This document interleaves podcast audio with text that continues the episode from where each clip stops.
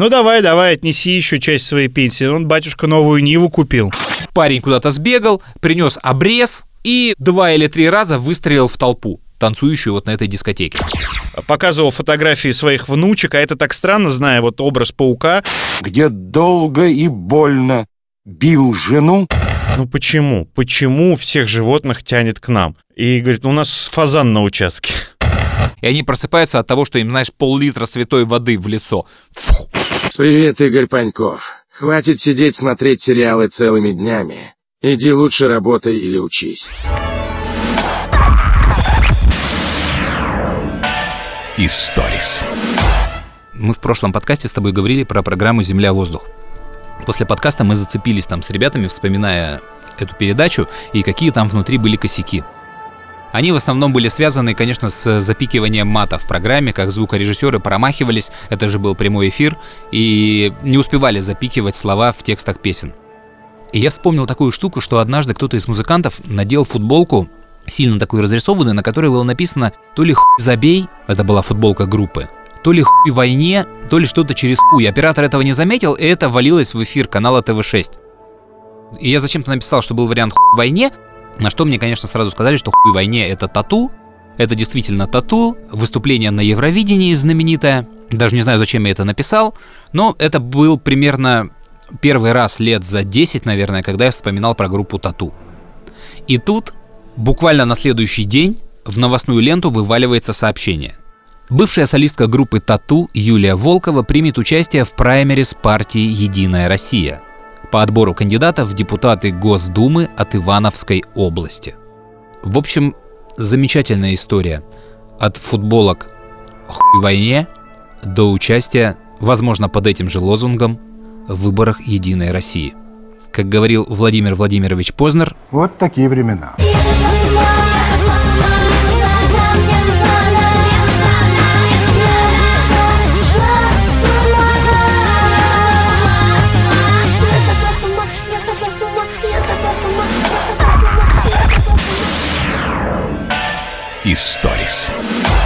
Ну давай, сегодня я попробую тебя послушать. Да, свежая история. Мы тут объявили новые даты нашествия. И, естественно, схватили там достаточное количество негатива, потому что даты это 30, 31 июля и 1 августа, они не совпадают с датами, которые мы заявляли еще в прошлом году, когда проводили там голосование, в какие даты вам удобно. Они на неделю позже. Естественно, у людей там билеты невозвратные, кто-то отпуск запланировал на другие даты уже и не может его поменять. Ну, есть причины, поэтому люди сдают билеты, их можно сдать, кстати. Многие почему-то пишут в соцсетях, что билеты невозможно сдать, их можно сдать. На сайте нашествия есть специальная там форма, напишите, и вам расскажут, как это сделать. Мы очень долго ждали от Тверской области ответ. Э, У них там сохраняются ограничения, связанные с пандемией. Есть, наверное, какие-то еще причины, но Насколько я знаю, основная нас э, кормили завтраками, вот пока мы ничего вам сказать не можем, а нам нужно было уже заявляться и готовить фестиваль. Поэтому он переехал в Серпухов. Э, Поле находится недалеко от города. Нам почему-то пока не говорят э, конкретно, что это за поле. Самое смешное просто во всей этой истории. Мы знали, да, место, знали даты, уже там, э, ну, неделю знали. И вот готовились к тому, что губернатор официально все объявит, и мы начнем это говорить в эфире, в прессе. Э, Ну и, в общем, губернатор э, дал добро, мы вышли с пресс-релизом. За день забронировали все гостиницы, которые есть рядом э, с- и в самом городе. А э, наши коллеги, организаторы, как-то забыли забронировать для сотрудников, для музыкантов гостиницы. И вот такой... Ну, будете жить в палатках. Да, вот такой форс-мажор, поэтому часть, наверное, будут э, жить в палатках. Вудсток. Нашествие же всегда сравнивали с Вудстоком. Нормально, наконец-то это будет полное сравнение. Еще там инфраструктуру никакую не устраиваете, и вообще будет полное совпадение. Еще и дождя вам хорошего, прям, лух, будет огонь. Честно говоря, я немножко волнуюсь, потому что помню, как нашествие переехало в Рязань на один год. Новое поле, неподготовленное, и какой там ад творился с логистикой, ну и вообще совсем а, внутри фестиваля, как люди с плакатами подходили к главной сцене, на которых было написано «Нам нечего есть, нам нечего пить». Надеюсь, что в этом году как-то мы сможем, успеем, по крайней мере, подготовиться и сделать все на приличном уровне. Хотя вот поле, на котором, собственно, будет проходить э, фестиваль, оно, во-первых, все в деревьях. Там небольшие деревья, но их там достаточное количество. Нашествие в лесу нам светит? Ну, видимо, да. Там э, такая холмистая местность и очень много деревьев. Часть, наверное, их будут выкорчевывать, потому что это должен был сделать, как нам объяснили, собственник поля но он забил на него. Ваня Ургант э, вчера в вечернем Урганте такую хорошую, смешную рекламу сделал фестивалю. Я в КВН заметил, э, что это, ну, реально с жупелом таким стало несколько лет. То есть, если нужно нам пошутить про говно и фестиваль, и музыку, то это обязательно нашествие. Обязательно. Да, и в Comedy Club такая же история. Фестиваль Burning Man. Горящий человек. Он проходит в пустыне штата Невада американского. Второй год подряд он отменен из-за коронавируса, сообщили организаторы на, на своем э, сайте. И вот сейчас во всем мире люди, которые любят, знаете, вот в грязище поваляться, в этой пылище походить, получить солнечный удар, слушая свою любимую группу. И вот эти люди, которые привыкли ездить на этот фестиваль, они сейчас замерли. У них одна последняя надежда осталась. Какая? Фестиваль нашествия. И, друзья, пришла благая весть. Я бы так сказал, пьяный голубь ее принес. Фестиваль нашествия пройдет летом в Серпухове с 30 июля по 1 августа. Красивый город, красивые места. Высоцкий монастырь, Веденский Владыческий монастырь, Владычный, Никольский собор. Вот это как минимум три места, где сейчас изо всех сил молятся, чтобы фестиваль перенесли в другое место. Там же музей-усадьба Поленова недалеко ведь. Да. Наконец-то смотрительница музея, которые много лет живут среди вот этих волшебных паренских э, пейзажей, увидеть, как на этом пейзаже 600 человек одновременно справляют нужду. А Серпухов, Ваня, это старинный Да, город? это старинный город, я сейчас точно скажу. 1339 год основания. Ого. А как ты так точно помнишь? А очень легко, это же год основания группы «Чай». Есть еще здесь хоть кто-то,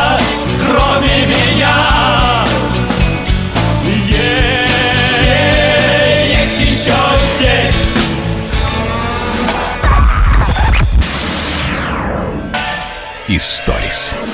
Хочу рассказать тебе историю, которая произошла со мной буквально несколько дней назад. Я вел частное мероприятие, день рождения.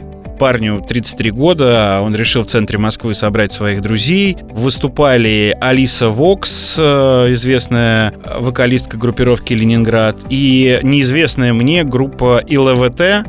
Но самое смешное в этой всей истории, что брат э, именинника подготовил ему сюрприз и пригласил паука.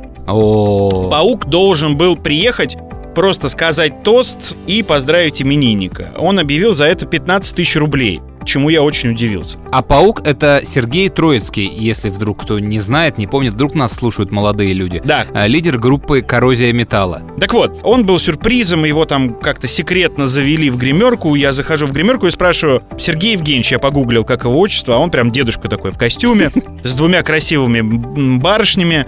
Я говорю, как вас представить? Он говорит, представь меня как бывший кандидат в мэры Москвы, будущий кандидат э, в мэры города Владимир, Владимира. Владимир, да, это секретная информация была до этого момента. Он будет баллотироваться, я не знаю, когда там выборы в мэры города Владимир, но вот если вы живете там, у вас есть друзья или дача, то знаете, паук претендует на мэра этого города. И лидер э, группы Коррозия Металл.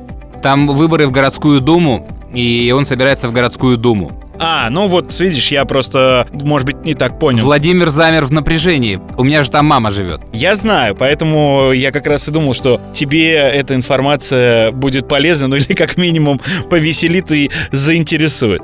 Ну все, он вышел, значит, начал там говорить свои слова, вот с этими словами-паразитами, например, э, значит, ну там у него много всяких. Вот что. А он прям так говорит. Я не знаю, он специально так говорит или это игра, у него такой образ. Ну, он вышел, поздравлял, выпивал, Потом это все превратилось просто в караоке. Он пел какие-то романсы вместе с этими девушками, но в основном девушки пели, он там подпевал. Потом они начали петь группу «Ленинград», потом Высоцкого. Ну, то есть э, концерт этого паука вместо 15-минутного поздравления затянулся, наверное, часа на полтора. Кошмар. И, э, ну, знаешь, не все э, люди выдержали. Кошмар.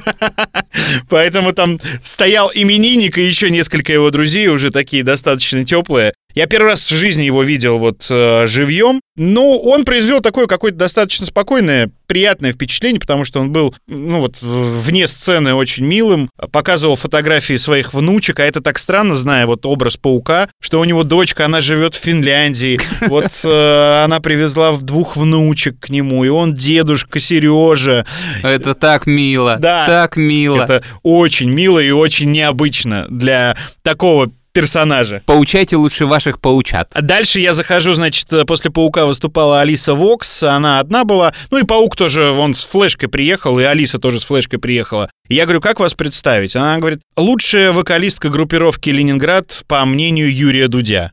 Я говорю, вы серьезно? Она говорит, да. И я ее вот, собственно, так и представил. И она пела песни Ленинграда, даже те, которые, в которых она не принимала участие. И за Шнурова она пела, и отдавала микрофон в зал. нее double... Нет, А. она э, просто, знаешь, минусовки взяла. Какие-то партии она там э, отдавала людям в зал. Потом она пела песню «Сиськи», и она не знала слов или не помнила слов, и просто включили караоке, и выглядело это, знаешь, ну, просто как будто э, люди собрались в караоке и поют.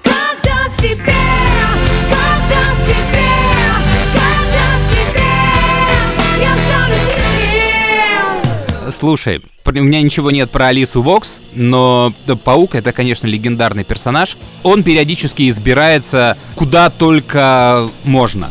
Еще в начале 90-х он сделал первый заход на мэра Москвы.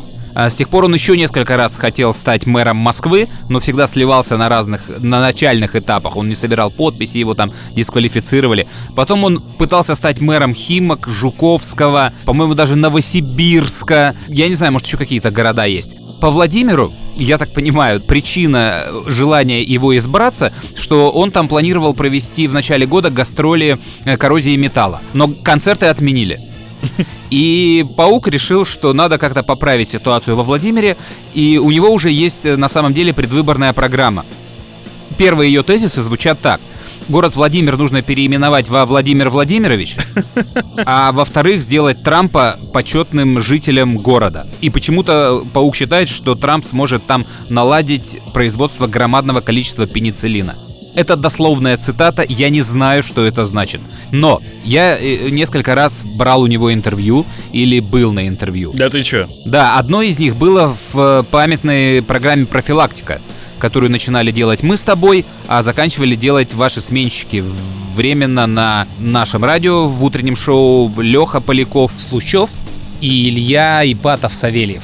И Толя Кузичев. Мы делали программу «Профилактика», туда пришел Паук. И давал нам большое интервью на экономические темы. И я сейчас дам кусочек э, из этого интервью, и сейчас не важно, какой был вопрос. Потому что телеги паука, они самодостаточные. Эти ответы подходят на любой вопрос. То есть ты можешь послушать э, ответ, э, кайфануть от этого и представить себе любой вопрос.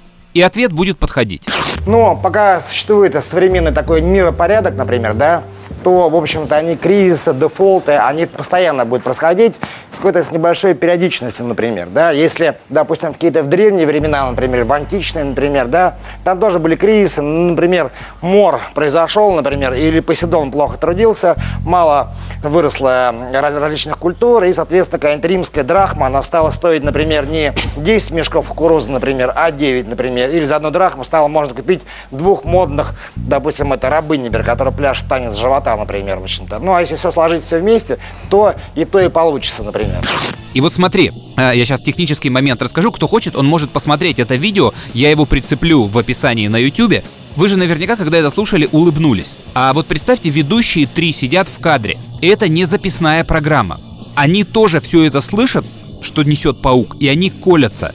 И мы сидим в аппаратной, и операторы не могут взять никого из ведущих крупно, потому что они ржут ведущие. И там просто бешеная паника. Ты не понимаешь, кого э, выпустить в кадр, потому что невозможно держать паука. Нужно чем-то перебиваться. И там поэтому очень много кадров, когда просто там Леха или Илья, они просто опускают голову, а на них фронтально работает камера. И ты видишь плеш ведущего. И мы даже в студии сидим так, о, а Леха-то лысеет. А а операторы, конечно, все матерятся, потому что это косяк твой. Если у тебя ты взял крупно ведущего, а он наклонился, и ты его макушку в камере видишь, так нельзя. Но это, это чертовски было сложно брать у Паука интервью, и для ведущих это прям засада. Но Толя Кузичев, конечно, все вытащил. Толя молодец, и у, у него устойчивость к- ко всей этой фигне гораздо сильнее. Чего начал Ротшильд, например, да, как он обогатился? Во время Ватерлоу он поломился туда, на поле сражения, пока готовились армии, там полки развивались. Он проделал всякие дичайшие манипуляции, вернулся в Лондон, а весть о победе она еще не донеслась. А он уже знал. Кто победит Откуда в этой он знал? битве? Он манипуляции там провернул свои ростовщические там, но кому-то То заплатил, он узнал просто знал, он информацию ее, он не просто ее предрек, он ее подготовил. подготовил. Соответственно, и он скупил все французские акции, за один день стал самым богатым человеком в Англии, жирнее, чем королева мать, например, в общем-то. Вот. И, соответственно, была страшная битва, погибло сотни тысяч людей в жутких муках и агониях, и только Ротшильд обогатился. Но паук всю жизнь у меня ассоциируется совсем не с коррозией металла, не с его этими космическими эротическими занюхами и не с предвыборной кампанией. Ты ни за что не догадаешься, с чем у меня ассоциируется паук. Ты смотрел клип Лики Стар «Одинокая луна»? Да, конечно, великий клип э, моего юношества, ну или детства, уже не помню, когда это было. Да, вот, вот смотри, и в нем же снимается паук. Ты это помнишь? Нет, не помню. Я знаю, почему ты не помнишь, потому что в тот момент всем казалось, что да какая-то херня. Попса, там, лика. Но, ребят, это был величайший клип середины 90-х. Потому что, если кто не помнит, вы пересмотрите, это не секретный клип, он реально очень популярный. А, Его сняли в конце 96 года, и в клипе снимались, молод... ну как, молодые, не молодые. Игорь Григорьев, журнал ОМ, Лика, Таня Симкив, знаменитая ведущая музыкальная того времени, Федя Бондарчук, Гоша Куценко и Паук. Ничего себе состав. Это все снято нереально стильно, и меня всегда восхищала вот эта коллаборация. Лика, Бондарчук и Паук. То есть это вот то, а, мы многократно с тобой говорим, примерно, когда Эминем поет с Элтоном Джоном, когда им не западло соединять жанры и выступать вместе. Вот этот клип, это была такая попытка. Потому что как паук среди Опельянца, ну, тусовка, понятно, это вот клипмейкеры середины 90-х, фестиваль поколения. Это Бондарчук, Опельянц, Хлебородов, то есть все вот эти люди, и вдруг среди них паук. Вот у коррозии металла, как ты думаешь, есть клипы, снятые Опельянцем, Бондарчуком там, кто снимал этот клип? Э, Илья Смолин, по-моему. Ну, современными клипмейкерами. Нет, этих клипов нет. Но они берут туда паука, и паук там настолько органично и круто смотрится, поэтому я всю жизнь восхищался этим. И если продолжить ряд, вот я не удивлюсь, если бы был Цой жив в этот момент, и там бы точно появился Цой в этом клипе. И все скептики, которые сейчас засмеются, я им скажу вот так. В этом клипе, кто его помнит, а кто не помнит, пересмотрите, есть потрясающий вампир, старенький, с белыми волосами. Это более-менее такой неизвестный человек э, из всех, кто там появляется. Его зовут Александр Синицын. А Александр Синицын — это проект «Союз композиторов» и позже отряд Валерия Чекалова. Это альбом и песня ВВС, которая прозвучала в фильме «Асса» военно-воздушные силы. То есть это примерно как Африка, Бугаев, это питерский андеграунд. Потом он художником стал. То есть это вот тоже соединение культуры попсы и какого-то питерского андеграунда. Это очень круто, что там есть вот этот вот чувак. Поэтому вот меня всю жизнь восхищал клип «Одинокая луна», и ты сейчас вспомнил про Троицкого, и я из всего его трэша и угара, ну, может быть, не первой истории, а второй вытаскиваю вот это именно про «Одинокую луну». Слушай, мне прям захотелось пересмотреть уже более внимательно этот клип. Слушай, а ты же дружишь с Гошей Куценко, ты можешь ему позвонить и э, узнать что-то у него про съемки этого клипа? Вдруг он нам ответит. Да, хорошая идея, но вряд ли он нам что-то расскажет. Абонент не отвечает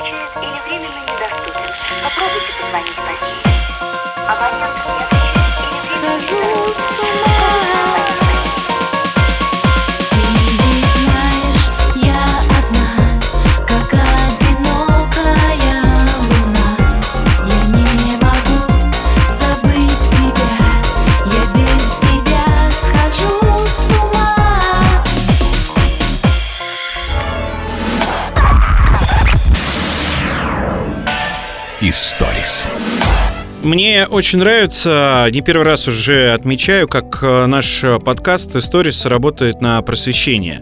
Благодаря нашему подкасту э, я больше узнал про аудиокниги, и вот ты сейчас поймешь э, всю суть истории, которую я хотел рассказать. Мы тут в эфире э, с Боном что-то зацепились языками. Он рассказывал, что он сейчас слушает Акунина. Он почему-то начал с последней книги, не знаю почему. И э, восхищался голосом э, человека, который читает это все. И ты не представляешь, мы в эфире это обсуждали. а Он забыл, как зовут этого актера, сколько людей нам написали, назвали имя, фамилию этого актера, какие еще книги он читал. А Таня подхватила, тут она где-то видела интервью с Акуниным, который рассказал, что это его любимый актер, и он специально просит, чтобы именно он озвучивал все его аудиокниги. Ну, если не все, то большинство. Я вот фамилию, фамилию забыл опять. Смотри, прикольно, что ну, опять про забытую фамилию, потому что да, это Александр Клюквин. Александр. Он действительно официальный голос Акунина. Мы именно про этот штрих рассказывали. Для меня он и для многих существует как голос Альфа. Из сериала 90-х годов он озвучивал блестяще Альфа. Внимание! Скип! Ларри! Мерфи! Это Гордон! Я очень без вас скучаю. Я познакомлю вас с этими милыми людьми. Кошку их съедим. И когда я рассказывал это в прошлый раз в нашей передаче, я ошибся и назвал его Анатолием Клюквиным. У кого есть дети, они сейчас наверняка поймут, почему это произошло. И нас поправили слушатели. То есть мне написали, Андрей, типа, ну это позор, как вы там вот назвали Александра Клюквина Толей Клюквиным. Я сам офигел, и я пообещал человеку, который мне указал, что я встречусь с Сашей и обязательно извинюсь. И буквально через несколько дней после этой истории я еду со своим малым сыном на запись. Мы записываем детские книжки Носова, в том числе, в том числе приключения Толи Клюквина. Мы приезжаем в наш офис, я захожу в лифт, и на втором этаже к нам в лифт заходит Саша Клюквин. Я просто теряю дар речи, мы здороваемся, и пока мы едем до 10 этажа, я рассказываю ему эту историю. Говорю, Саш, я тебя обозвал Толей, извини. ну так, по приколу. Он смеется, говорит, слушай, я привык, говорит, меня очень часто путают с Толей, ну понятно, потому что Носов. Он идет в одну студию, мы в другую. Я записываю своего малого, а малый у меня, он просто тоже любит аудиокниги, а Клюквин, он кроме голоса Акунина, например, он голос книг Гарри Поттера. То есть он прочитал аудиокниги Гарри Поттера, и мой малый знает, малому 10 лет. Что же касается миссис Дурсель, она была тощей блондинкой с шеей почти вдвое длиннее, чем положено при ее росте. Однако этот недостаток пришелся ей весьма кстати, поскольку большую часть времени миссис Дурсель следила за соседями и подслушивала их разговоры. А с такой шеей, как у нее, было очень удобно заглядывать за чужие заборы.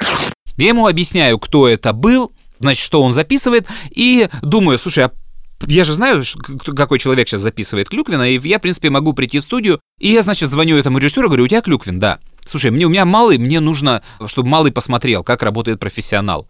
Вот, он говорит, слушай, сейчас не лучшее время, он весь на нервах.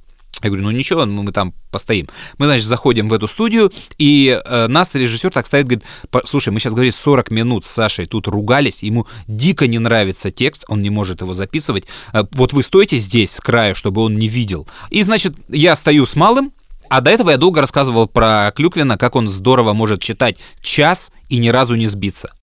И вот мы слушаем запись, он начинает читать предложение. Читает, сбивается.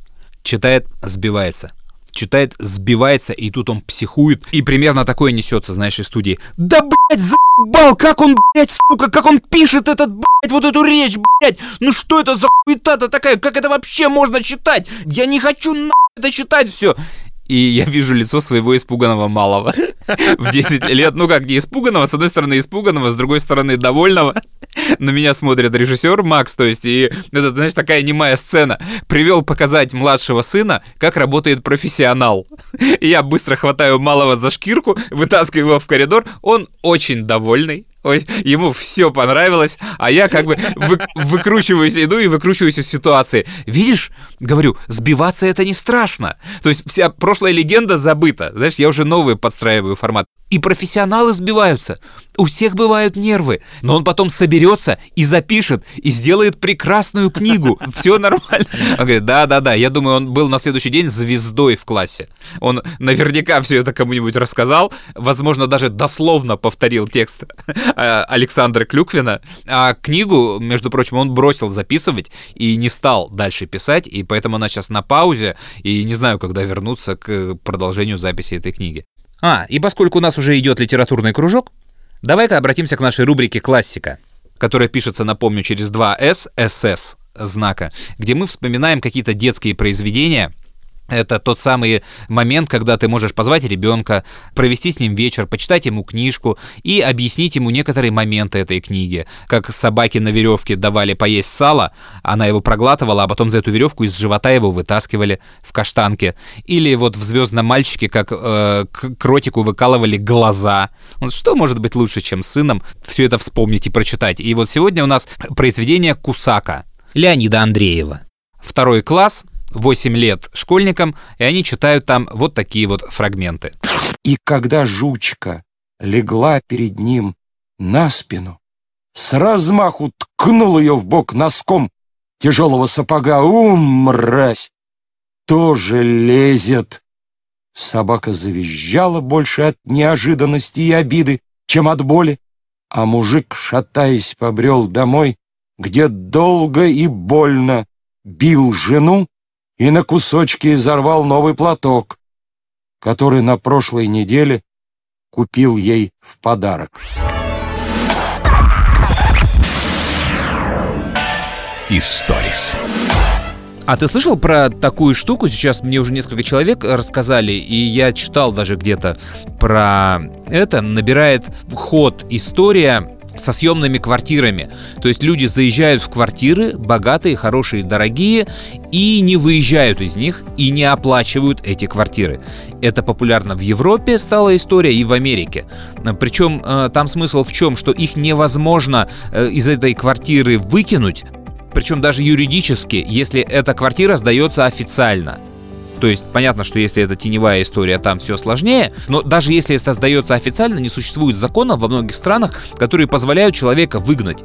И сейчас, возможно, волна наших эмигрантов это придумала, не наших, но вот пошла вот эта история, я точно знаю, в Испании э, это мощно идет, и в Америке. И причем решают эти вопросы, ну, мафия, русская мафия. В смысле, решают, э, выселяют или... Да, да, да, пом- помогают выселить такого вот э, плохого клиента. Моя племянница, которая живет в Америке, сейчас в Майами, а долгое время она жила в Нью-Йорке, давно мне рассказывала, что она снимает квартиру, и что, в принципе, если ты официально снимаешь квартиру, тебя очень сложно выгнать. Ты будешь судиться бесконечно, это может продолжаться несколько лет, но самое главное, когда тебя все-таки выселят, ты попадаешь в какой-то черный список вот таких вот э, жильцов, которые судились э, с владельцами квартир, с хозяевами, и потом ты квартиру уже не снимешь никогда. Надо сейчас ей набрать и спросить у нее, как дела обстоят э, точнее. Привет. Все зависит от штата а, в Америке. А в Нью-Йорке, допустим, очень трудно кого-то выгнать э, после того, как э, человек заселился. Он может судиться годами и потом в конечном итоге все равно остаться в этой квартире. А сейчас из-за пандемии а, отменили аренду, то есть э, можно не платить, но опять-таки это по штату индивидуально. Вот в Нью-Йорке так про мафию я, правда, ничего никогда не слышала. Может быть, там где-то в Бруклине э, там они выселяют народ, но здесь я не слышала, чтобы такое было в Майами. Кстати, а что значит отмена аренды? Если я сдаю квартиру, то разрешено клиенту мне не платить? То есть я сосу, простите? И государство не компенсирует? Когда началась пандемия, а, вышел такой как закон, а, его постоянно продлевают, до Нового года он был, потом еще на месяц. Опять-таки, это все зависит от штата. Я знаю, э, вот в Нью-Йорке точно такое есть, что нельзя выгонять людей. а, То есть даже если они не платили, нельзя э, кого-то выгнать на улицу. И да, если ты сдаешь квартиру, если ты хозяин, то тебе не платят и как бы делай, что хочешь. А э, по поводу того, что вот люди не платят, если они хотят оставаться, то есть государство не будет за них платить. Когда-то все равно при- придется вы- выплатить э, эту аренду твоему квартиросдателю. Но вот пока пандемия, сейчас э, постоянно это дело откладывают. То есть если у тебя нет возможности платить, тебя никто не может выгнать. Но эм, это только там в некоторых штатах. А, ну то есть, видишь, заплатить все-таки, ну, придется. То есть существует какая-то накопительная база. Ну, любопытно, конечно, как они фиксируют, вот сколько там месяцев. Ну, в принципе, если это все официально сдается, то можно, э, видимо, это отследить. Мне кажется, в нашей стране такое невозможно. Абсолютно. У нас сразу начнут звонить э, знакомым в полицию и выкинут тебя сразу же. Конечно. Хотя половина снимают квартиры без договоров, э, я имею в виду бумажных, а так просто на словах договорились. Да, если кто-то сталкивался с этой историей, расскажите нам. очень интересно, как это происходит. С теневой стороны, я имею в виду, обращался ли кто-то к услугам бандитов, чтобы решить вот такой вот вопрос. Внемли, Сэмми, жизнь, перед нами настоящая жизнь. То, чего мы были лишены так долго. Доброе утро, соседи! Идите в жопу! Да, да! Да, и вы тоже идите в жопу! Историс. Мы тут в один из э, новогодних дней недалеко от дачи у нас есть, конечно же, это миллионы таких точек по всем областям России, э, святой источник. Какая-то хрен знает гора, из нее льется какая-то вода, вставлена какая-то ржавая труба, и это святой источник, где, конечно же, нужно набирать воду, святую воду, и набирать нужно побольше. И вот ты туда, значит, приезжаешь на машине, и там пиздец. То есть все население Москвы, видимо, где-то написали, что это помогает от коронавируса. Да нет, это каждый год так все время. Все приехали за этой святой водой. Ты был на таких точках? Да, конечно. Вот это паломничество людей с пятилитровыми, 10, 15-литровыми баулами, какими-то флягами на санках, бочка с прикрученными колесиками. То есть вот этот вот креатив населения, как подогнать цистерну, вот уверен, был бы подъезд, ну подъехать, в смысле возможность, люди бы подгоняли машину, куда впаян бидон, какой-нибудь грузовики, газели бы загружали, заливали этой святой водой. Что это такое? Я вот вообще никогда этого не понимал. Я набрал свои 15 литров для бабушки, которые она просила, а дальше стоял и смеялся над всеми этими людьми, которые там поливают себя, стоят этой водой. Ух, хорошо! Ух, все болезни прошли. И вот эти два каравана, знаешь, людей, идущих э, к источнику, и с другой стороны людей, уходящих уже нагруженными, с поклажей со своей. И, конечно же, рядом бизнес по продаже тары. Все виды пластиковых бутылок. От полулитра до каких-то там максимальных, я реально даже не видел таких баклашек, что, что вот они бывают. Непонятная мне индустрия вообще. Слушай, у меня глубоко верующая семья, особенно бабушка была, э, и, ну, как часто бывает, да, бабушка глубоко верующая, а дедушка всю дорогу ее подкалывает по поводу вот святой воды, батюшки, там, мол, ну давай, давай, отнеси еще часть своей пенсии. Он, батюшка, новую Ниву купил в деревне на ваши пожертвования. Давай, давай, несите ему. Ну и все в таком духе было. Но при этом я с детства ходил на причастие, в церковь, э, и вся семья моя, еще раз, глубоко верующая. И так как бабушка моя жила в Курской области, это, кстати, касается не только этой области, и в Брянске, и в Москве, и в Подмосковье. Я миллион раз был на вот, источниках и тоже набирал воду вместе с семьей. А, Ну, в общем, в Курской области есть коренная пустынь. Это такое очень популярное, известное место, я думаю, для людей верующих и тех, кто был в этих краях, э, это название знакомо. Там сам источник находится в низине, а храм находится, ну, можно сказать, на горе, да, и тебе нужно, ну, в моем детстве казалось, что это тысяча ступенек вниз пройти, чтобы набрать воду и, соответственно, потом вверх ее поднять. Но она считалась там вот э, максимально святой если это можно так сейчас сказать, да простят меня глубоко верующие люди.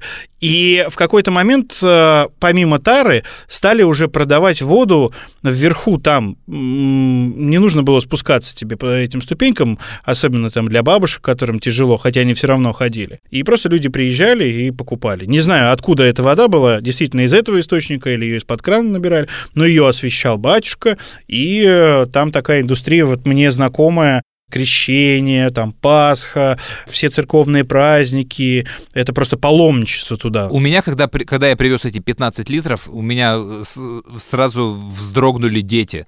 Говорят, так, ну все, капец завтра. Потому что бабушка, пока у нее есть эта вода, значит, она по утру не без стука, там, без всякого, знаешь, она просто заходит в детскую комнату, а они спят. Знаешь, и они просыпаются от того, что им, знаешь, пол-литра святой воды в лицо. Фу!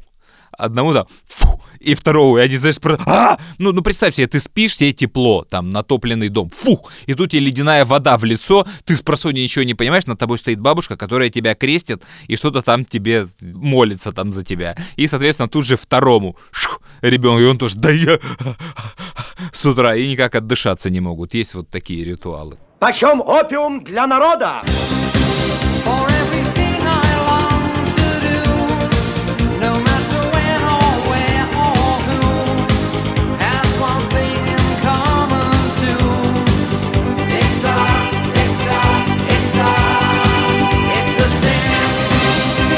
же секунду из замочной скважины выскочил и заерзал карандаш, острием которого отец Федор пытался ужалить противника. Враги, разделенные дверью, молча стали тянуть карандаш к себе. Победила молодость.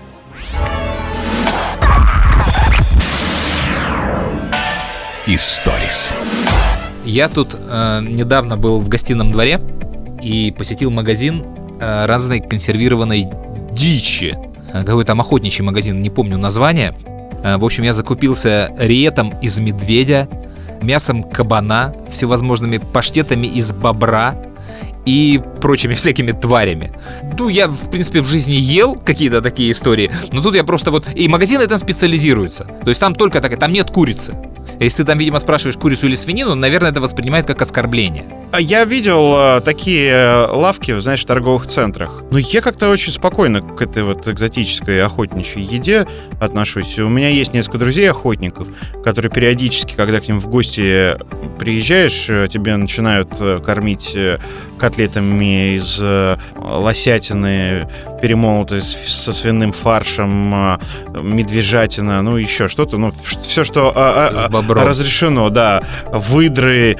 Ну как-то я спокойно к этой всей э, вот, еде отношусь. У нас в общаге в студенчестве жил такой парень, Агеич. Агеич был из Десногорска, Серега, и он был охотник. И, видимо, все в роду его тоже были охотники. Поэтому у Агеича всегда было очень много мяса. Тушеное, вяленое, какое угодно. И тогда у Агеича я первый раз ел лося. От э, мяса лося я запомнил только, что оно дико волокнистое. Что ты вот берешь этот кусок, а там прям волокна, и ты эти волокна можешь отрывать от мяса, есть и как макароны.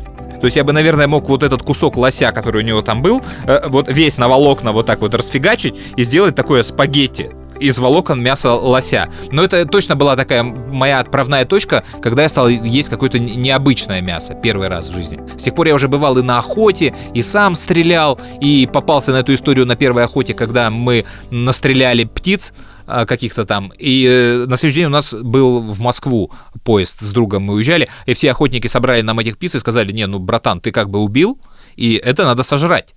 Поэтому что, крутись как хочешь. И мы приехали в Москву с этими убитыми рябчиками, куропатками, не общипанными, не освежеванными, ничего. И я помню, мы на кухне, это где на Малой Никитской в Москве, щипали этих рябчиков, вытаскивали эту дробь, пытались что-то там сварить, пытались что это есть. Вот насколько мне понравилась сама охота, мы там и на лося в номерах стояли, но лоси убежали. Настолько я вот этот послевкусие после этой охоты было противное. Из-за того, что готовили вот этих вот птиц, они были невкусные, я реально почти жрал дробь, потому что я ее даже нормально не мог вытащить. А с Агеичем позже, а, где нам пригодились а, навыки охотничья Агеича, а, у нас в общежитии на Бауманской, которое было, ну, очень часто были дискотеки, как и в любом общежитии. А общежитие такое 12-этажное здание, свечка, 12, или 15-16-этажное, не помню. Они до сих пор есть, люди знают их, наверное, на Бауманской, не Измайловский парк. И э, лифтовой холл, а дальше длинные такие коридоры, право-лево, право-лево, право-лево, это комнаты. И вот в лифтовом холле, как обычно, там по праздникам или в пятницу или субботу дискотека. И во время очередной какой-то дискотеки был конфликт с э, какой-то кавказской диаспорой, кто-то кого-то обидел, парень куда-то сбегал, принес обрез и два или три раза выстрелил в толпу, танцующую вот на этой дискотеке. Причем он, слава богу, выстрелил не в холл лифтовой, который был забит, а в коридор. Когда люди там натанцевавшись, они вот в коридор выходят, стоят по этому длинному коридору, поэтому он зафигачил в коридор. Там было не так много народу, но раненые были. И убежал. Мы долго там тоже вытаскивали дробь. Какая связь с охотой сейчас-то прям. Только сейчас об этом подумал. Лечили людей. И этой историей, конечно, стали заниматься следственные органы. И нас, я не помню как, то есть каким образом я получил вызов в некий отдел, а потом мы поняли, что это отдел КГБ или ФСБ, уже тогда, куда нас вызывали там парами, не парами, поскольку человек, в общем, мне нужно было пойти туда с Агеичем. Или это случайно совпало. Мы пришли с Агеичем, а Агеич это такой очень простой парень, то есть, ну такой, ну прям, чё, бля, охота, Россия, да, вот у него что в голове, то и на языке. И мы, значит, приходим, и нас там сидит такой я не знаю, кто он в штатском сидел, но явно очень тяжелый, в статусе человек. И так мирно начинает просто спрашивать, что было, как, кого подозреваем там, это. Ну, я что-то рассказываю. Агеич поддакивает. И тут, значит, задают вопрос там, а чем стреляли? И тут, значит, вступает Агеич. Это, а я не могу повторить эту фразу, да, потому что Агеич стал сыпать э, какими-то охотничьими терминами военными. Это сечка, сеченка, диаметр не больше этого, да-да-да. Мужик сразу откладывает сигарету и начинает заниматься Агеичем. Да? А ты откуда это знаешь? А это что? А, а почему такая? А может быть такая? А может... Не! Агеич смотрит, не, это сто процентов такая фигня. Я знаю, я стрелял из таких. А где ты стрелял? А я сижу уже медленно сползаю по креслу. Думаю, твою мать. Ну молчи, Агеич, ну молчи уже. Уже зачем нам это надо? Хотелось исчезнуть из этого кабинета, но Агеич очень здорово поддерживал разговор. Все рассказал, все объяснил. Помню, даже рисунки какие-то нарисовал. И, ну, в конце, слава богу, нам сказали, ну, ладно, все, идите. В общем, версия про то, что Агеич охотник, она была озвучена. И, слава богу, ну, там, какие-то подозрения с нас сняли. А в кабинете в этом я оказался уже, когда на военной кафедре нас стали вербовать. А, Всем, кто на военной кафедре там в Бауманке учился, рано или поздно а, предлагали послужить э, родине, послужить отечеству. И вот меня туда же вызывали, этот же человек, и нам там предлагали, не хотим ли мы по окончании университета пойти в соответствующие структуры. Э, И что мне было приятно, да, что о, э, мы же с вами уже как-то общались, это три года назад было. И это меня очень сильно потрясло. Что человек Как бы вот тебя вот помнил? человек. Да, да, это, это не секретарша была никакая. Вот, говорит, мы вот там рассмотрели, а я тогда сразу сказал нет. То есть точно, прям вот так категорично, да, вот прям, да, да, даже давайте не будем тратить время, это все не для меня, я, ну, там как бы удачи вам. И тогда я точно понял, что, что это за кабинет. Вот. А Гейч тоже не стал. Э, Буквально несколько дней назад возвращались с женой из магазина, продолжая твою тему охоты. И у нас есть в нашем СНТ, мы живем а, в частном доме, и вот в нашем товариществе есть общий чат. У меня его в телефоне нет, он есть у жены. И она мне показывает, мы едем домой в машине, говорит, о, смотри, у кого-то из соседей фазан убежал. И фотография фазана, такой красивый желтый фазан. Мы приезжаем домой, все там разобрали сумки, что-то занимаемся какими-то своими делами, жена выходит э, на улицу и говорит, ну почему, почему всех животных тянет к нам? И говорит, ну у нас фазан на участке.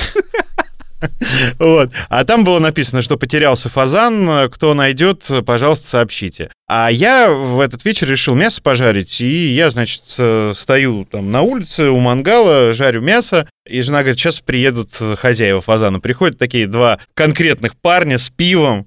Здорово, хозяин, ну вот тебе пивас, где наш фазан? Я говорю, вот там, а уже так достаточно темно было. Говорю, вот там в углу забился, идите забирайте. Это точно его не пожарил? Это не его ты жаришь? Я говорю, не, не, нет, не его жарю. Они говорят, ну ладно, давай, вот тебе за фазана пиво.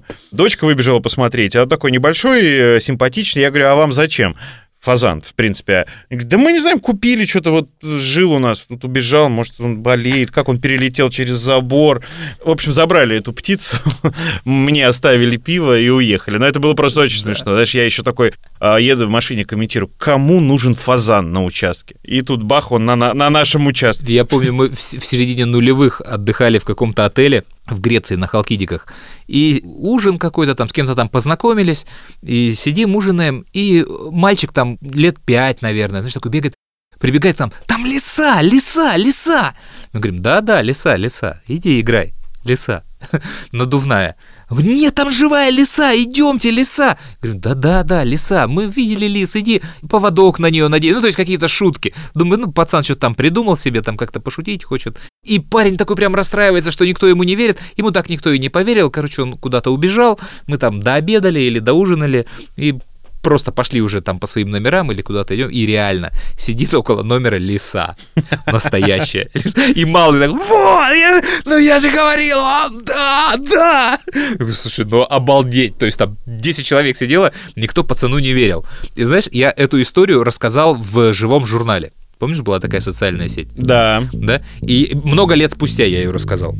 И мне ответил человек, говорит, Андрей, а это вы отдыхали и называет точно дату, отель, место и время. Я говорю, да, это там вот прям, да. Он говорит, «А мы тоже видели эту лесу, вот фотки.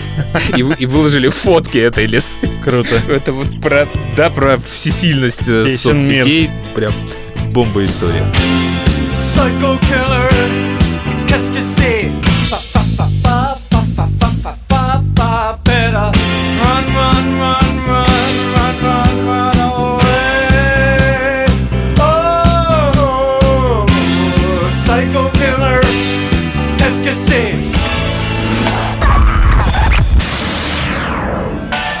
Историс. А ты помнишь фильм «Без лица»? Да. Джона Ву. Траволта там, да, и Николас Кейдж, да. Да. Они меняются лицами, и бандит становится полицейским, полицейский становится бандитом. Э, Хороший фильм 90-х годов. И сейчас делают ремейк. Ой, не ремейк, сейчас делают вторую часть, продолжение. Режиссер «Годзиллы против Конга» набрал вестов, ему дали зеленый свет. Э, Они говорят, что это прямое продолжение, но без Кейджа, без Траволты. Ну, то есть э, смешная концепция. Без лица 2. Без Кейджа, без Траволты. Это, как говорится, знаешь, в игре «Крокодил» положите в кармашек и запомни вот эту информацию, которую я дал. Эта штука у меня срослась с дипфейками и нейросетями. Знаешь же, да, когда сейчас меняют актера в фильме, делают маленький кусочек, и как бы в фильме «Сияние» сыграл там Джим Керри. Или как бы Сильвестр Сталлоне э, снялся в фильме «Крестный отец». Наверняка видел миллион раз эти видео. Мы и сами такие штуки делаем, как обложки нашей программы иногда. Я ставлю наши лица вместо лиц там фильма «Один дома» или еще кого- какого-то. И э, это же вот, вот если соединять две этих технологии, то, ну вот в принципе фильм без лица, он имеет место быть, его сейчас можно сделать очень красиво в этих технологиях. Потому что какая была главная ошибка первого фильма? Вот ты никогда не думал? Нет. Ну вот смотри, они там меняются лицами, но они не меняются телами. И это никто не замечает. То есть, если утрировать, вот представь себе фильм «Близнецы» Дэнни Девита и Шварценеггер. И как будто они поменялись местами. То есть, условно, в зал культуристов приходит Дэнни Девита, и никто не заметил, что вот лицо то же самое, но с фигурой что-то не то. Я, кстати, не обращал внимания никогда, что они только лицами поменялись. Вот, но это, это главный прокол фильма первой части. И э, люди, они во, во второй части, они а, пытаются от этого уйти и скажут, вот мы это типа там точно исправим, что в современном мире реально очень несложно. Потому что, мне кажется, вот полшага осталось до технологии, когда ты вот в своем кинотеатре, Иви, там, не знаю, что ты смотришь, в начале фильма будет такая опция, когда ты сможешь э, выбрать актеров кто в этом фильме играет. Да, это, Ну, кстати, сильно. Реально же, да? То есть, причем э, это не просто будет замена лица там Аль Пачино на Де Ниро или на Гошу Куценко, да? А нейросети, они, в принципе, несложно будет просчитать а, алгоритмы игры актера. Ну, голос То есть, тоже. как он играет, как он мимику, да, делает, то есть, что лучший подбор. И, то есть, реально можно будет прям воссоздать игру с особенностями этого актера, на которого ты меняешь. И мне кажется, вот до этого очень недалеко, и меня прям очень штырит вот эта история, и, ну, ощущение ее, представление. И если я, конечно, доживу, то, мне кажется, будет интересно попробовать э, интеграцию каких-то наших старых актеров в какие-то современные сюжеты. Потому что вот у советских актеров, типа там Вицин, Евстигнеев, Табаков, в их карьере и в наше советское время просто многих жанров не было. Потому что вот, ну, например, ты помнишь фильм там «Обычные подозреваемые» с Кевином Спейси? Ну, наверное, я смотрел его точно, ну вот так на скидку. Вот поменяй Кевина Спейси на Георгия Вицина. Да, придется спойлер закинуть. Там же пытаются выяснить, кто этот Кайзер Соуза, кто главный убийца. И меньше всего ты подозреваешь вот этого доходягу инвалида Кевина Спейси. А оказывается, что это он. И в конце он прям раскрывается, и что он притворялся вот этим доходягой. И вот попробуй туда вставить Вицина. Понятно, что не ставишь Вицина в фильм «Хищник». Ну, это, это будет бред. Ну, это будет... Это Гоблин. Вот варианты фильмов Гоблина, они смогут быть теперь такими. А, берем, э, вставляем в «Звездные войны» Вицина. И это смешно. Нет, если вот примерно подбирать по типажу, то есть такой доходяга-доходяга Вицин, а в конце опа, и оказывается, что он всех убил. Мне кажется, вот прям это хорошая такая история для кинотеатров будет. Онлайн. Я когда-то попросил Дениса Колесникова из э, «Кураж Бомбей» э, записать мне ролик э, рекламный. И он мне говорит, только давай там без передачи кому-то, я вот только тебе, и все. Я говорю, а в чем проблема? Он говорит, а понимаешь, сейчас вот эта бекмамбетовская какая-то компания, они сделали... Базилевс? А, не, у них есть вот нейросеть А, какая-то, да-да-да-да-да, которая да. голо- голосами занимается. Приложение Парадист с очень ограниченным функционалом. Мне кажется, Андрей Борисович Куренков может стать следующим президентом, но только если он перестанет зависать в телефоне и будет упорнее трудиться. И сейчас, типа, у них, у актеров озвучки, ну, у таких вот известных, у них проблемы, потому что, ну, якобы вот эта компания или кто-то другой, кто владеет этой технологией, берут э, чистый голос без подложки, без музыки. И нейросеть заставляют говорить этим голосом, но любую фразу. И они даже там приводят в интернете, можно погуглить, как Путин говорит, как Собчак говорит. Рада приветствовать тебя, Игорь Паньков. Хотела узнать, не согласишься ли стать следующим гостем моей передачи? Или давай я тебя лучше в Дом-2 устрою? Да, ты можешь почувствовать, ну, какой-то подвох, но в целом это звучит очень круто. И он говорит, что сейчас у них, э, у актеров э, дубляжа и озвучки проблемы как раз вот с этой технологией. Потому что, ну, люди не хотят платить бабки, берут голос э, вот Колесникова и, соответственно, ну, озвучивают там ставки на спорт, еще что-то, еще что-то. Я знаешь, где эту историю слышал? На заре нашего подкаста, помнишь, мы сделали, вставка у нас была, когда мы попросили Колесникова, Кураж Бомбей, прочитать стихотворение Корнея Чуковского. Да, вот тогда он тоже об этом говорил. И вот когда он прислал тебе этот голос, э, он сказал, что, пожалуйста, проложите это какой-то музыкой. И мы проложили это какой-то музыкой, хотя она там была э, очень нелепо звучала, но он попросил, мы так сделали. И я, кстати, тогда не дал все стихотворение, потому что это было долго. Можно сейчас это вспомнить и освежить, дать кусочек, которого в тот раз не было. Да, это тот самый ку-ку-ку, Кураж Бомбей, Теория Большого Взрыва, как я встретил вашу маму. Да. И сейчас он с Винкс э, кинотеатром онлайн сотрудничает, озвучивает для них сериал. А потом позвонили цапли. «Пришлите, пожалуйста, капли. Мы лягушками нынче объелись, и у нас животы разболелись». А потом позвонила свинья. «Пришлите ко мне соловья! Мы сегодня вдвоем с соловьем чудесную песню споем! Нет-нет, соловей не поет для свиней, позови-ка ты лучше ворону!» А вот, кстати, как нейросеть работает с э, конкурентом Дениса Куража с кубиком в кубе, Русланом Габидулиным. Его голос там есть уже в этой программе, и можно любой текст с ним озвучивать. Подкаст «Историс» — прикольная штука. Лучше, чем «Один три топора». Лучше буду их рекламировать и переводить. А, блин, Их же не надо переводить. Но я не видел этой технологии реализованной настолько круто, как ты вот это описываешь. Я тоже не видел, да. Потому что пока все вот эти Алисы и навигаторы разговаривают, чего вы хотите, что включить, то есть недостаточно органично. Мне кажется, невозможно вот эта история, что прям вот берешь голос, и он тебе также органично с подачей запишет Форт Мандео, ВТБ банк. Гнев человеческий. Только в кинотеатрах с 22 апреля. А, да, сто процентов, но, видишь, они уже переживают. Я, кстати, тут, э, так как дочке подарил колонку Алиса, ну, вот эту умную станцию Яндекс, э, говорю, Алиса, включи подкаст Stories. И Она прям вот в моменте включает. И мне интересно, она последний включает? э, Я Ух ты. не обратил внимания. Или, в принципе, да. Товарищи слушатели, все после прослушивания подкаста быстро пиздуем в Яндекс и просим Алису включить подкаст Stories. Проверяем, как это работает. Алиса, включи подкаст Историс.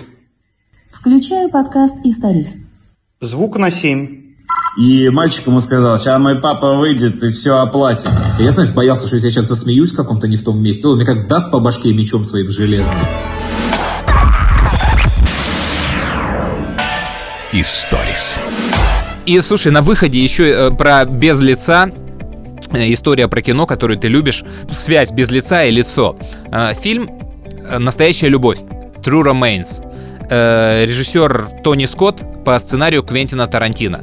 Тарантино продал сценарий, потому что ему нужны были деньги, в том числе на криминальное чтиво. Но некоторые моменты, они прям до мозга костей Тарантино, и одна из главных сцен это сцена, ее называют сицилийская, либо баклажанная. Это когда актер Кристофер Уокен пытает актера Денниса Хоппера. И Кристофер Уокен очень активно машет э, пистолетом перед лицом Хоппера и в конце убивает Хоппера. И Деннис Хоппер во время этой сцены очень сильно переживал за этот пистолет. Говорит, слушай, мне не нравится. Режиссеру говорит, что вот он у меня перед мордой крутит этим пистолетом, вдруг он выстрелит, вдруг он мне там в лицо попадет, что-то случится со мной. Я, говорит, очень сильно боюсь. Тони Скотт начинает ему объяснять, что ты боишься? Это бутафорский пистолет, с ним ничего не бывает. Вот смотри, он берет пиротехника главного, говорит, вот направь мне в лицо и выстрели. Пиротехник берет, направляет в лицо Тони Скотту, стреляет, у пистолета разрывает дуло, этот режиссер падает через спинку стула с окровавленным лицом, встает там во весь лобешник рана, он весь заливается кровью, и на все это смотрит Деннис Хоппер, который должен в этой сцене с этим пистолетом дальше сниматься. Говорит, да, убедил, спасибо. Ну, В общем, сцену сняли, и если, если есть такие люди, которые не смотрели этот фильм, а если кто смотрел давно, пересмотрите, это, это гениальнейшая сцена, и это до мозга костей Тарантино, хотя сцена не снята им. А, Это Тони Скотт, вот что тоже прекрасно. Интересно, как бы это сделал Тарантино, но все равно это очень крутая сцена. Ну, собственно, и весь фильм тоже. True Remains, настоящая любовь. Вы Сицилии, да? Да. Знаете, I read a lot. я много читаю. Especially about Особенно, things, uh, ну, про то, что было раньше, про историю. I find that shit fascinating. Мне это дерьмо все нравится. Here's a fact. И вот факт. you know Я не знаю, знаете вы его или нет. Sicilians Сицилийцы происходят от нигеров. Историс. Друзья, финал подкаста. Сегодня он будет, наверное, такой не очень приятный. Как мне кажется, мы подустали. Так. А причем Игорь так не считает. Да, давай, я послушаю твою версию финала. А я так как раз считаю, что подустал Игорь, и это дико просаживает и меня. Короче, мы сейчас как Иосиф Кобзон или как Алла Пугачева. Еще кто, какие есть примеры? Какие ты знаешь примеры? Группировка Ленинград. О, это, да, это прям по стилю к нам Группа Scorpions. подходит. Да, в общем, э, те люди, которые уходят со сцены, объявляют об уходе со сцены, а потом э, через три месяца сообщают о начале концертов. Каспийский груз еще я такой помню. В общем, есть очень большая вероятность, что это последний выпуск подкаста «Историс». И мы бы могли его просто провести и бросить, но не хочется уходить, не попрощавшись. Причины тут объяснять незачем, ну, потому что я уверен, что многие из вас, кто слушает нас долго и кто дослушивает до этого момента подкаста, они, ну, это чувствуют там по последним выпускам. Мне кажется, это все слышно и читается. Ну, по крайней мере, точно настало время сделать перерыв. Потому что нельзя делать эту историю без внутреннего драйва и какого-то кайфа. Потому что когда это превращается в работу, это все не то. А у нас это все и умножается на сложности какого-то технического порядка и организационного сейчас. А еще вот у меня э, очень странно накатилось какое-то огромное количество историй, которые ты как бы не расскажешь, да? То есть вот, ну там, нельзя рассказать про историю, как там в тюрьму загремел человек из первой десятки Forbes, э, ну потому что вот он просил там этого не делать. Или там какие-то внутренние кухни организации нашествия. Ты же не все можешь рассказать, да? Да. И очень часто мне сейчас люди ставят, слушай, есть такая история, смотри, она вот такая. Только ты не вздумай ее нигде рассказывать. Это тоже как бы бесит и раздражает. Поэтому я уже затянул. Ребят, скорее всего, это последний выпуск подкаста Stories. Но если я вот сейчас выдохнул и это все сбросил, и после длинных майских праздников там нам захочется вернуться, мы с удовольствием вернемся. И мы поймем, что есть силы. Тем более, что Игорь сильно против даже этого перерыва. Но мне кажется, что он нужен. По крайней мере, я беру этот перерыв. Поэтому вот так. Очень бы хотелось э, вернуться со слоганом группировки «Ленинград», э, которая когда-то после перерыва вышли с анонсами концертов и фразой «Снова живы для наживы». Мы этот подкаст делаем э, совершенно бесплатно и те донаты, которые редко к нам попадают, они позволяют чуть-чуть э, оплатить э, платные сервисы, на которых мы размещаем этот подкаст. Не знаю, ну, по-разному бывает, да. Э, у Андрюхи много разных дел и работы, у меня тоже. Не всегда получается записать подкаст, не всегда есть настроение, не всегда есть истории, есть какие-то там личные проблемы, о которых не очень хочется говорить в подкасте, связанные с работой, там, в первую очередь, или с временем. Но мне очень хочется верить, что вам интересно слушать этот подкаст. Очень сложно посмотреть, э, сколько человек его реально слушает, потому что мы размещаем его везде, а статистика на всех ресурсах очень странная. Но мне, и я думаю, Андрюхе тоже, было бы приятно, если бы вы дали какую-то обратную связь. Я почему-то уверен, что вы слушаете, но не комментируете, потому что вам, в принципе, это не надо. Вас устраивает тот продукт, который мы делаем. Для вас это, ну, такой приятный фон э, иногда послушать. Не каждый подкаст, а так вот, ну, попался там в анонсах где-то. Ну, дай посмотрю, что нам пацаны делали. Ну, а просто вы не говорите нам об этом. А иногда складывается впечатление, э, что ты э, говоришь в пустоту. У нас вот на радио когда не работает, например, портал, не приходят сообщения, смс и ты говоришь и не понимаешь, вот а слушают тебя вообще или нет сегодня, сейчас, и когда нет обратной связи. Вот если есть возможность, дайте, пожалуйста, обратную связь. Мы сделаем, как Андрюха уже сказал, перерыв. Надеюсь, что он только на майские праздники. Надеюсь, это не последний подкаст. Но все может быть. Но мне бы очень хотелось бы продолжить, и я надеюсь, что вы меня в этом поддержите. Ну, в общем, все, хватит, мы уже очень затянули. Ну, вот так. Вот приятно было делать все эти 50 выпусков. Сегодня, кстати, юбилейный выпуск, но это случайно совпало. А, спасибо тебе, Игорян, что когда-то начал Спасибо это делать. тебе, Андрюх, потому что 90% э, всего производства, оно на тебе и технического, и э, перестань, всего перестань, остального. просто обнимаю Всё, тебя. Давай, давай пока. пока. Хороших выходных. А, нет, не пока. Мы сегодня довольно сложно искали время для записи, потому что хотели это успеть сделать перед майскими праздниками. В итоге нашли, но совсем немного, поэтому выпуск построен на консервах, на том, что не вошло в прошлую программу, думаю, вы это услышали, на то, что не входило раньше, там даже зимние, по-моему, истории есть.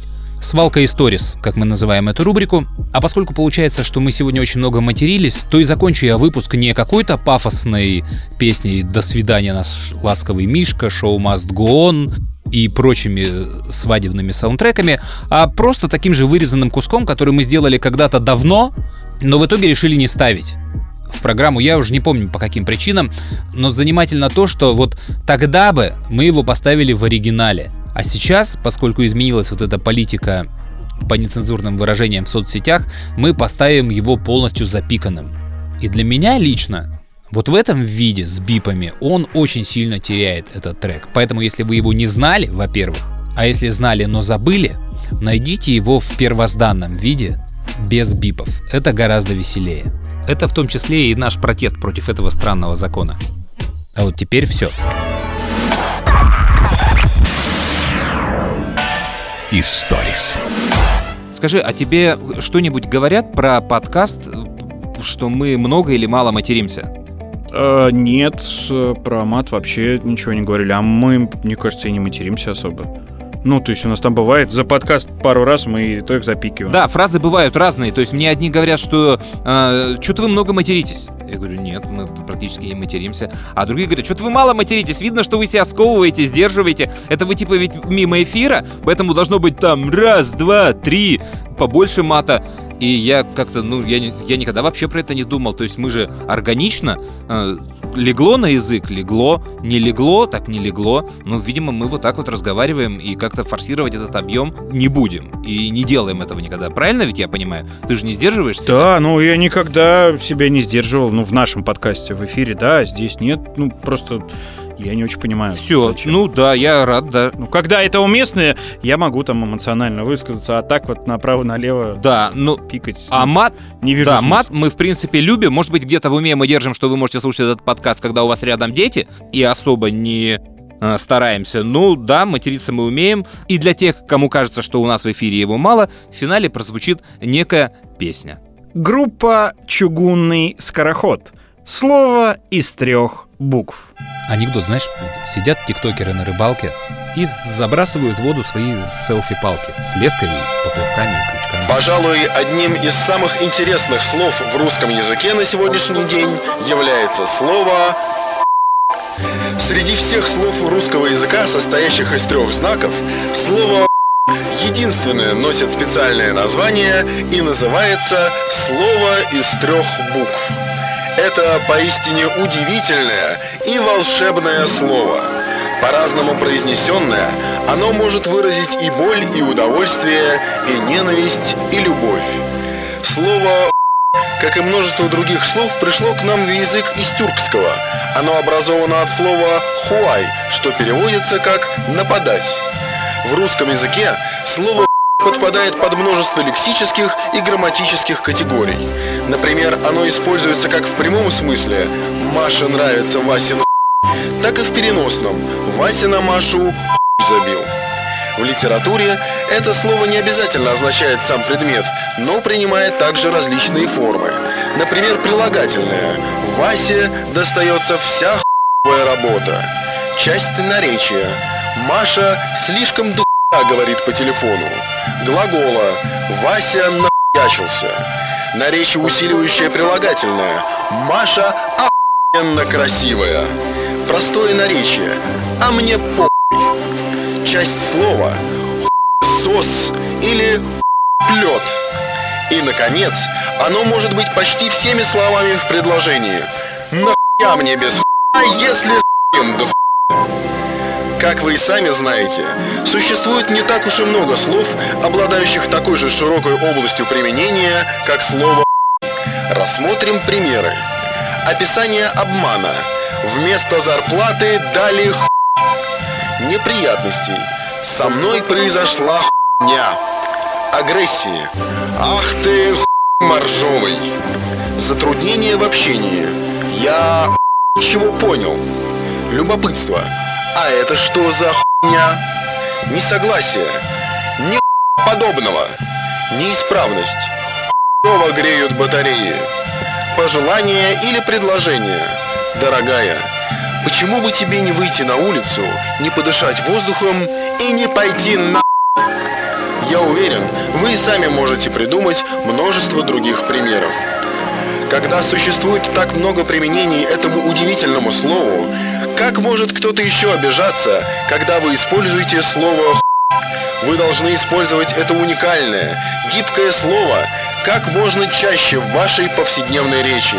Оно тотчас продемонстрирует все особенности вашей личности и природу вашего характера. Поэтому встаньте и скажите громко и с гордостью «Пошли все на...»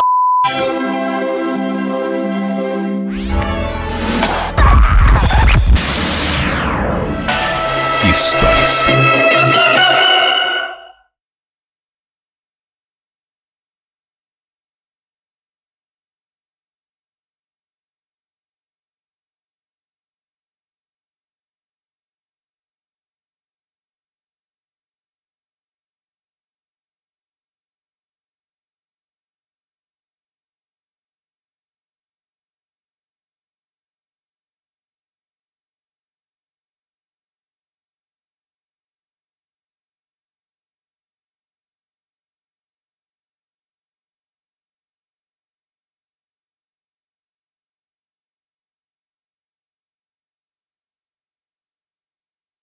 Привет, ребята, это Игорь Паньков. Э, Для тех, э, кому мало меня э, в эфире, и для тех, для кого я там ограничен какими-то эфирными рамками и цензурой, я попробовал записать этот подкаст. Никогда не верил в подкасты, но мне интересно. Я для этого пригласил своего друга, его зовут Андрей Куренков, и мы попробуем сегодня сделать...